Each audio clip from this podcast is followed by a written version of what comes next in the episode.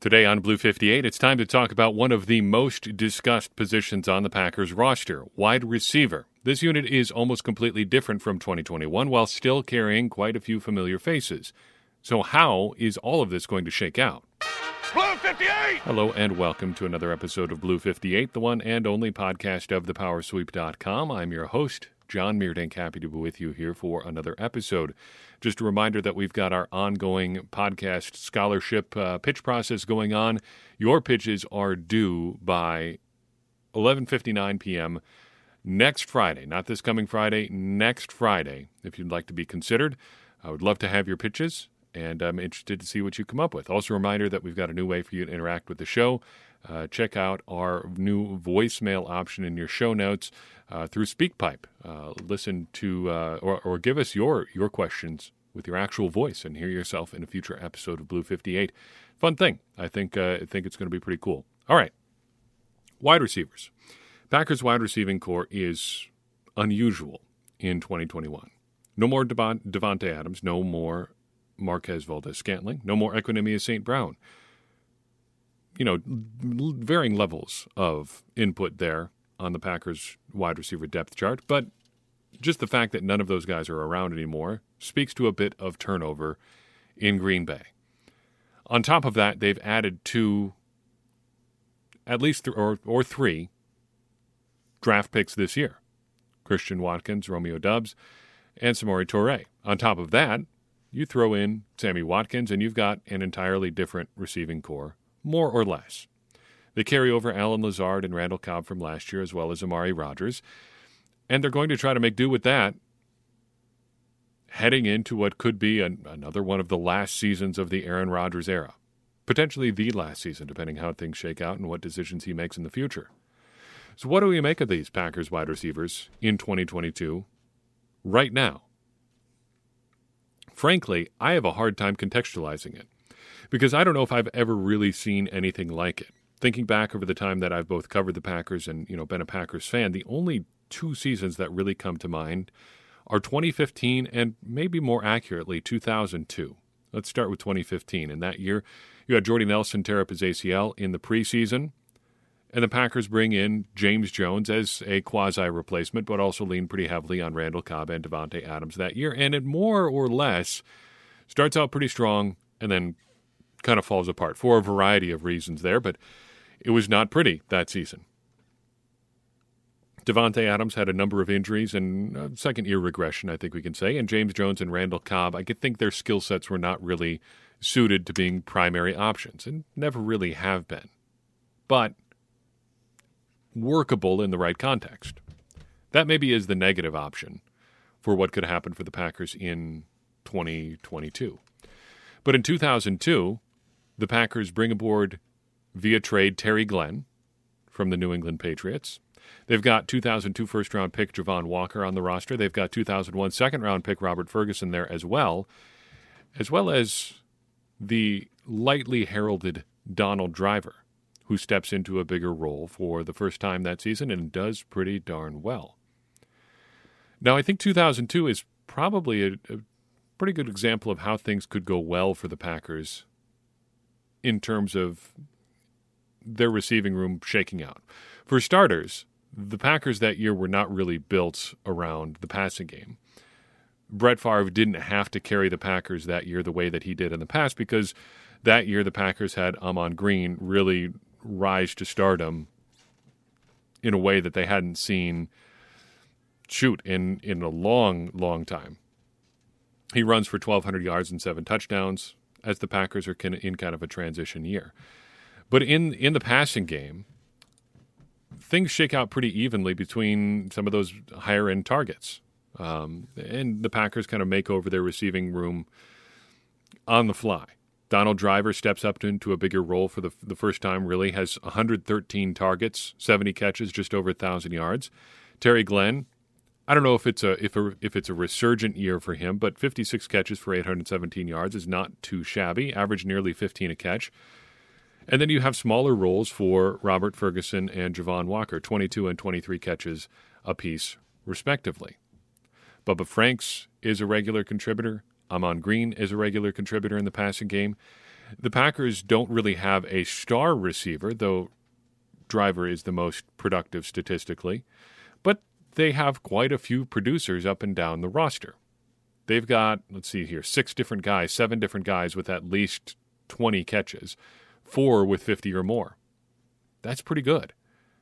And I think if you're looking for a model, at least historically, of how things could shake out with a bunch of guys that have physical talent, but not necessarily aren't necessarily decorated receivers in their own right, maybe not yet.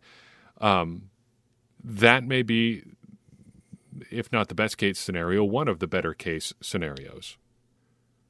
So that brings us to 2022. Let's take a look at each of the guys the Packers have on the roster right now, rating or setting expectations for each of them on a low, moderate, or high scale. There's one guy, I should say, in that group who has I pretty much have no expectations for this year, but we'll discuss all of them in, in due course. I also want to talk through what we can hope for from each of them in terms of what it would take to to meet those expectations. Danny Davis is the only receiver on the Packers roster right now for whom I can't honestly say I have or can honestly say I have no expectations in 2022. He seems a little bit like the Jonathan Ford of Packers wide receivers.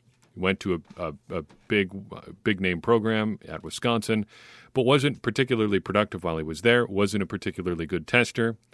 Honestly, it's not really clear why he's here because this is different than what the Packers have done in terms in the past in terms of their flyer prospect receivers. Usually they like to go with elite athletes or guys who have at least some elite traits, and he doesn't really have any of those. He's behind the eight ball, even if we did have something that we hoped for him in 2022, uh, just because of the, the depth chart ahead of him. Um, there's so many guys who have significant experience in Green Bay or the NFL. There are guys who are draft picks. There are guys who are high draft picks. I mean, uh, he's not going to make it ahead of Christian Watson. He's not going to make it ahead of even Amari Rodgers just because of who Rodgers is as a draft pick. Unfortunately, that's just how it works. So he's probably on the outside looking in. And I think he's going to stay that way even beyond the final roster cutdowns because I don't see him making the practice squad either. So let's move on to Malik Taylor. So far in his Packers career, he's basically been a cameo player, just a guy who pops up now and then. You see him, and, well, away he goes. He disappears again for a few weeks. But he has stuck around, and I think it's easy to see why. He's got fairly good size, got good physical attributes. He can return kicks, he can cover kicks. You can work with a lot of that. But in terms of what we expect from him in 2022, I think we have to have pretty low expectations because he's in danger, I think, in, in very real danger of getting depth charted out of town. He's not bad per se by himself, but the Packers added at least two new versions of him. You've got Romeo Dubs who can do the special teams, or Romeo Doubs, who can do the special team stuff, who's a pretty good receiver, who's a good athlete. You've got Samori Toure, who in a lot of the same areas is as good or, or maybe better than Taylor is. So how can Taylor then stick around? How he can how can he meet expectations this year? Well, it's like I said there, stick around. If he manages to stay on the practice squad, it's a win for him because there may be opportunities at some point this year. And I think he is going to spend some time on the practice squad this year. It may not be a full season stay, but we haven't seen the last of Taylor in Green Bay yet. I think just at least in part because of that special teams ability. I wish I could say the same for Juwann Winfree because a lot of people, and the Packers included, seem to really like him. To me, he seems like the more offense oriented version of Malik Taylor. Has some nice attributes, a good size speed pairing for Winfree, but there have just been too many additions around him. When the Packers needed wide receiver bodies last year, they t- turned to Juwann Winfree, ahead of Malik Taylor, ahead of Amari Rodgers, but now they've got other options. So our expectations, I think, have to be accordingly pretty low. He, too, is getting depth charted out of towns. Doubs and Toure are going to take Taylor's reps on special teams. Guys like Christian Watson, uh, Sammy Watkins, and again, Romeo Doubs are going to take Winfree snaps at wide receiver. I think there's a chance that he's going to stick around. Not a big one, but I think that is his avenue towards meeting expectations this year. However, even though there's a chance he'll stick around, I think ultimately he won't. I don't think he's going to make it to the practice squad this year. I think the Packers would prefer special teams depth uh, to wide receiver depth, and at wide receiver, I think he still has just pretty limited upside anyway. So I don't think he's going to end up sticking around in Green Bay this year on the 53 or on the practice squad. Samori Toure. I think you can position him as the latest in a long line of fairly interesting seventh round wide receivers. We already talked about Donald Driver, drafted in 1999. Throw another one your way Charles Lee in 2000. Uh, fast forward a few years to Brett Swain in 2008, Kevin Dorsey and Charles Johnson in 2013, both interesting prospects, though they didn't do much in Green Bay.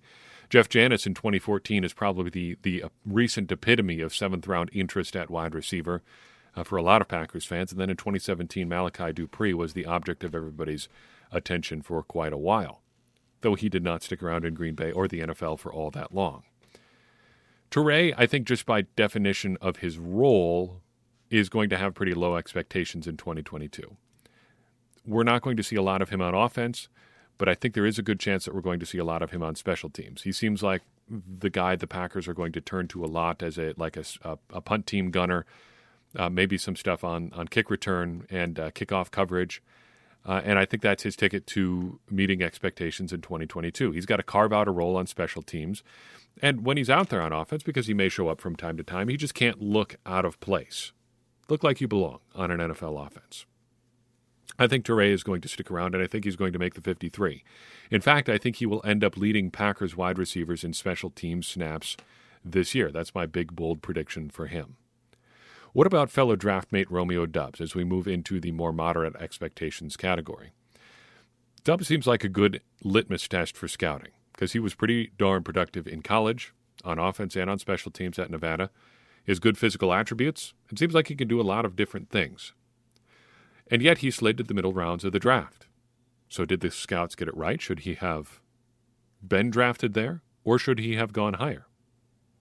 What's the accurate read on him?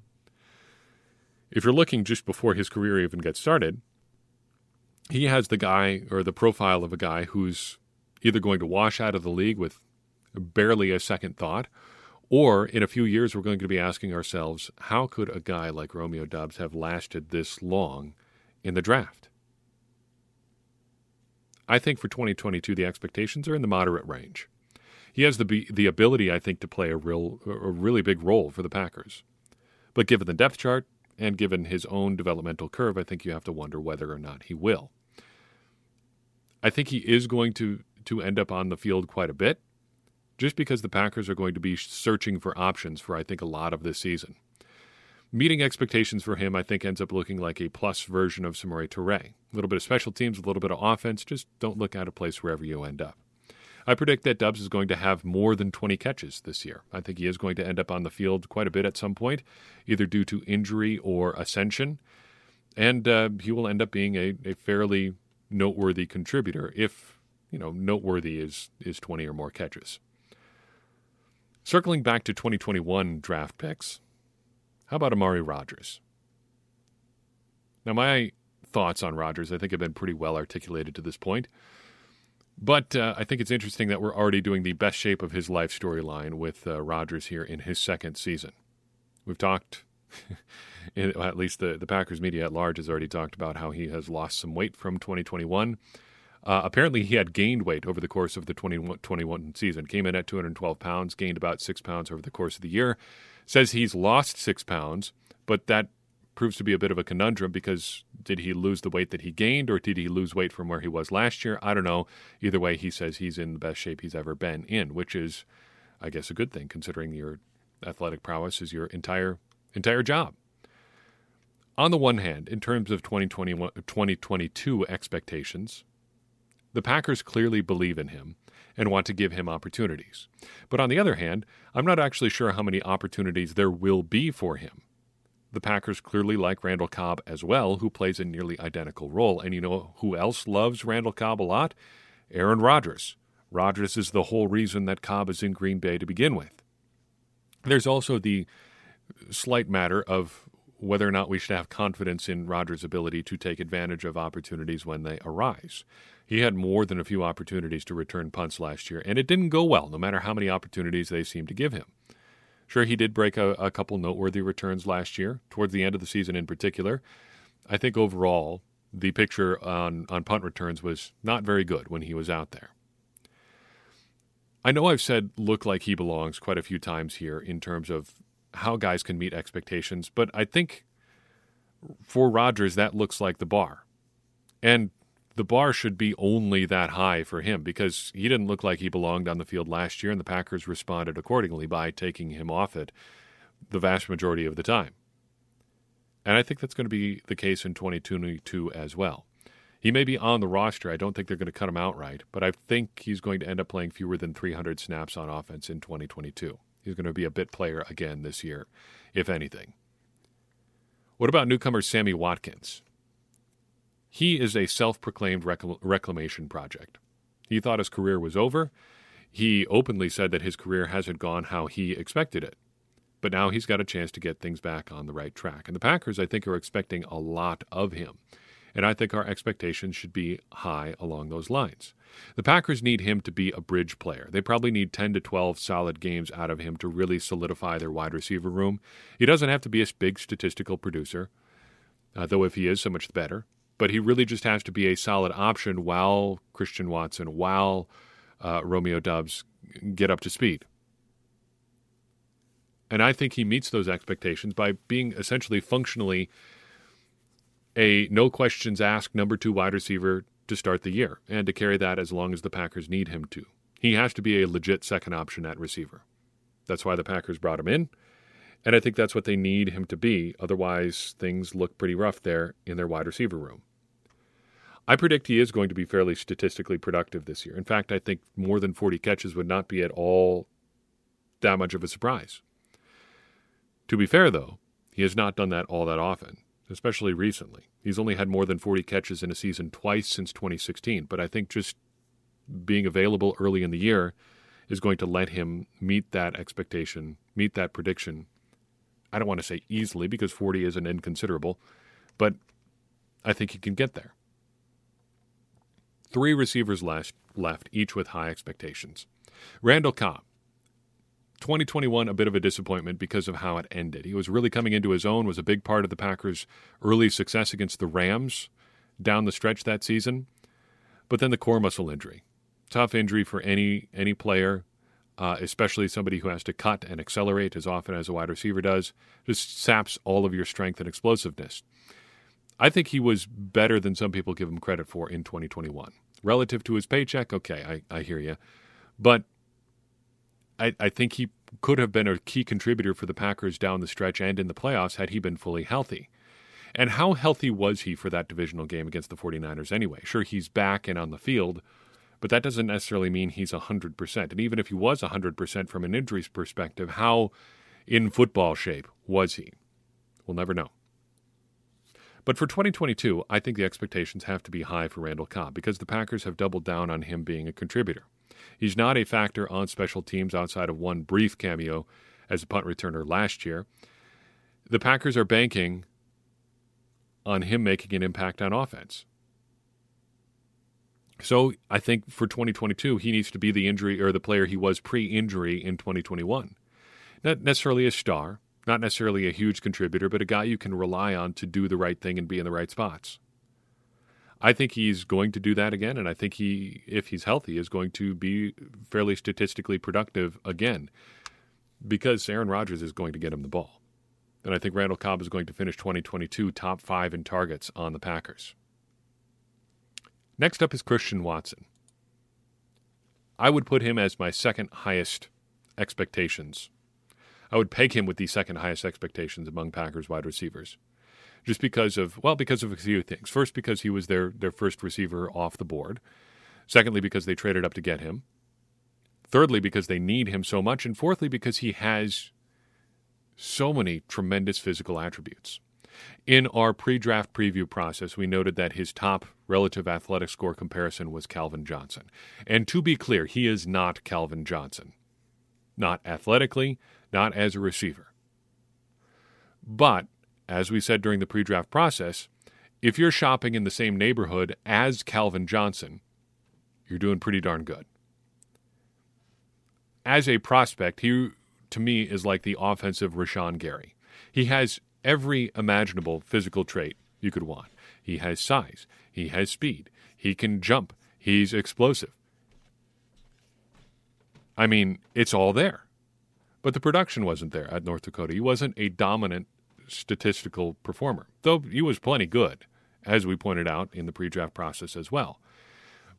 But he's not as productive, maybe, as some people would have liked him to be. And a lot of that probably had to do with the situation in which he played than the player himself. If he played, well, just as a for instance, if he swaps places with Romeo Doubs and plays at Nevada, where they're, they are force feeding him the football all the time, his stats probably look a lot better. But that's what not, not what North Dakota did. And so Watson's stats suffered a little bit. But the Packers still took him high. They still traded up to get him. And so I think your expectations have to be high as well. And you don't produce as a wide receiver the same way you can produce as an edge rusher. He can't just get pressure on the quarterback, can't just affect the quarterback. He has to be making catches and gaining yards and scoring touchdowns. And I think to meet expectations, he really just has to hit those production thresholds. And I think for him, it's 40 catches and 600 yards. I predict he's going to meet that, but I think that's about where he needs to be in terms of having a successful rookie season. Last guy standing here is Allen Lazard. He's the Packers' number one receiver by default. And he's been a fascinating player to watch because I think he's legitimately improved each and every year. So let's see him keep growing.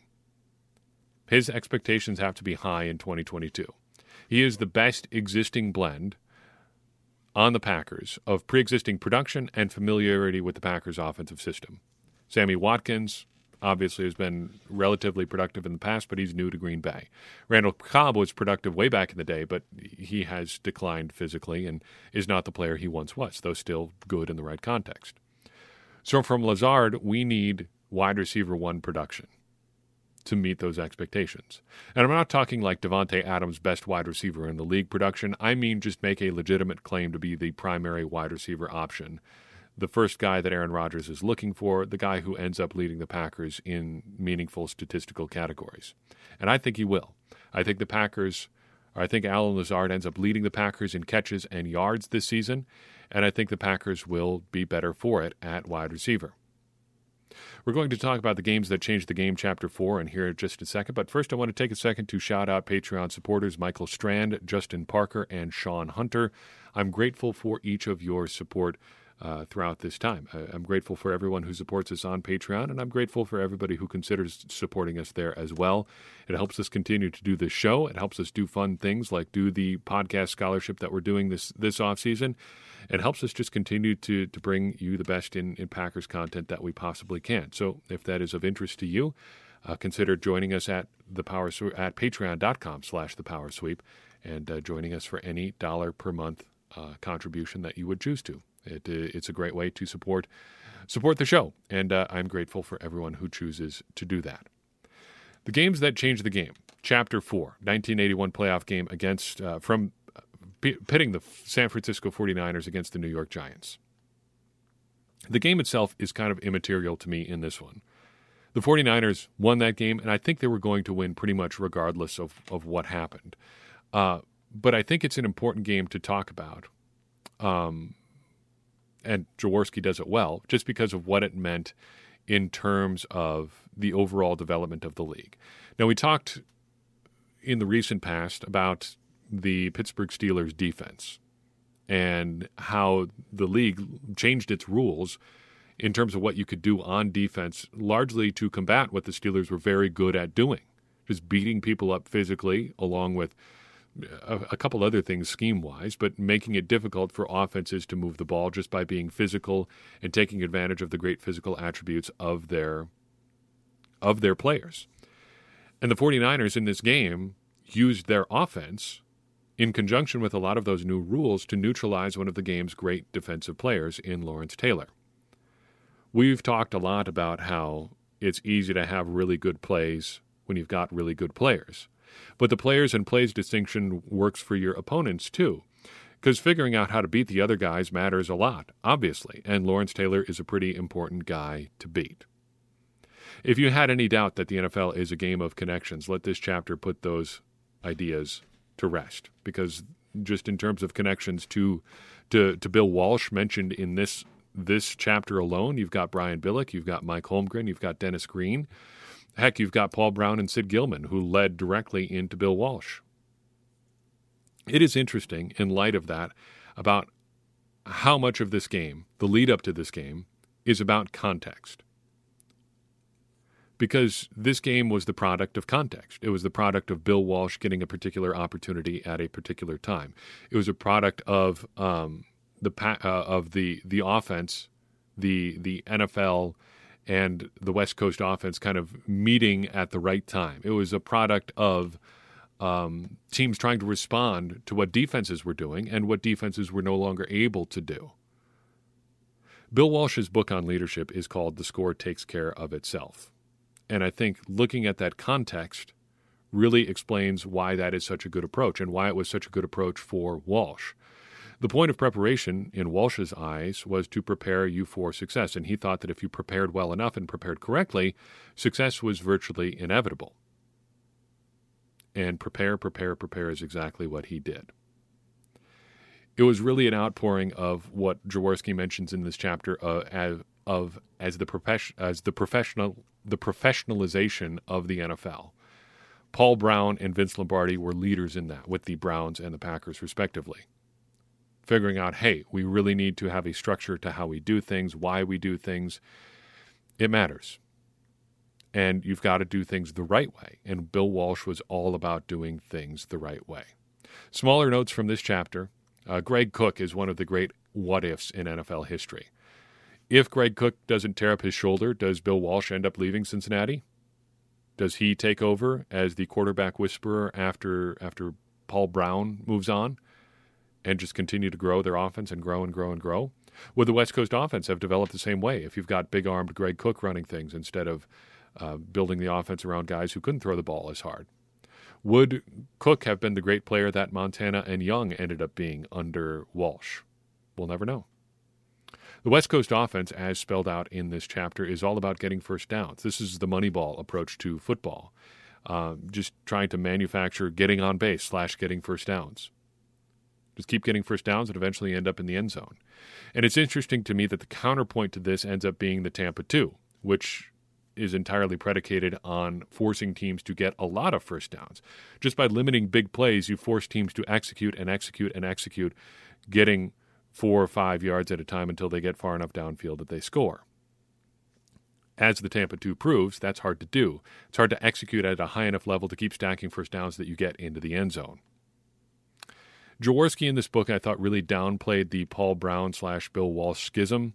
He says that Brown may have thought that Walsh wasn't tough enough to be an NFL head coach. It doesn't really matter what the outside impression was because the inside story on that is much, much worse for Paul Brown because Jaworski only hints at a pretty small part of the story. The truth is that Paul Brown was avid, actively sabotaging Bill Walsh's career. He went out of his way to prevent him from getting head coaching interviews. When people called about Bill Walsh, he said in no uncertain terms, You do not want to interview this guy. He's going to ruin your franchise. Which makes me wonder how come nobody ever called Paul Brown's bluff and said, If this guy is such a bum, why do you keep him around? Somebody surely had to have wondered that at some point, right? thought it was interesting that the illusion of complexity came up in this game. It shows you how deep uh, the LaFleur um, figure of speech goes. It goes all the way back to, to Bill Walsh wanting things to look the same at pretty much the start of every play. Thought it was also interesting how we got another great dose of humility from Ron Jaworski. Uh, he didn't buy into the Bill Walsh offense at first because it was different. And that is such a, a football, well, maybe not even a football thing, but just such a life thing. Well, this this can't possibly be a good idea. It's different from what we've always done before. And Jaworski, an NFL quarterback, should know better than most what works he thinks it doesn't work just because it's different. And of course, history would have proved him wrong either way, but I think it's big of him that he admits that hey, I was I was clearly wrong about this. I didn't think it was work it would work because he didn't have to bring that up, but he did. The game itself, again, not overly interesting to me because historically we know what happened here. Bill Walsh wins. The 49ers go on to be some version of a dynasty. And he has success with Joe Montana and later Steve Young. Now, would this game have been different if Phil Simms was out there? Because Jaworski mentions that in passing, Phil Simms was out with a shoulder injury. Do things shake out differently if Phil Simms is at quarterback for the Giants? Fair to wonder. There's a subtext of that kind of thing to a lot of these stories. Yes, this is evidence of how great Bill Walsh's scheme was and, and how it worked against the Giants. But if the other team has all of their best players, does it matter how good your scheme is? Again, we'll never know. In terms of Packers connections, Mike Holmgren is the obvious one that comes up in this this chapter. Also, Mike McCarthy gets a name drop here. But how about this one? George Seifert is Bill Walsh's offensive coordinator, kind of right hand man in San Francisco, takes over as Walsh's successor in San Francisco. A guy named Mike Shanahan works for a while underneath him who goes on to have some fairly significant success of his own and ultimately hires a guy named Matt LaFleur to work under him in Washington, and the rest, as they say, is history in Green Bay. The past is prologue in professional football. That's all I've got for you in this episode of Blue 58. I do appreciate you listening in. If you think this episode was great or even good, I would appreciate it a lot if you would share it with someone you think would enjoy it. That's going to help more people find the show and get more people involved in this conversation you are you and I are having about the Green Bay Packers, which in turn is going to help all of us, me included, become smarter Packers fans. And as I always say, smarter Packers fans are better Packers fans, and better Packers fans are what we all want to be. I'm your host, John Meerdink. We'll see you next time on Blue 58.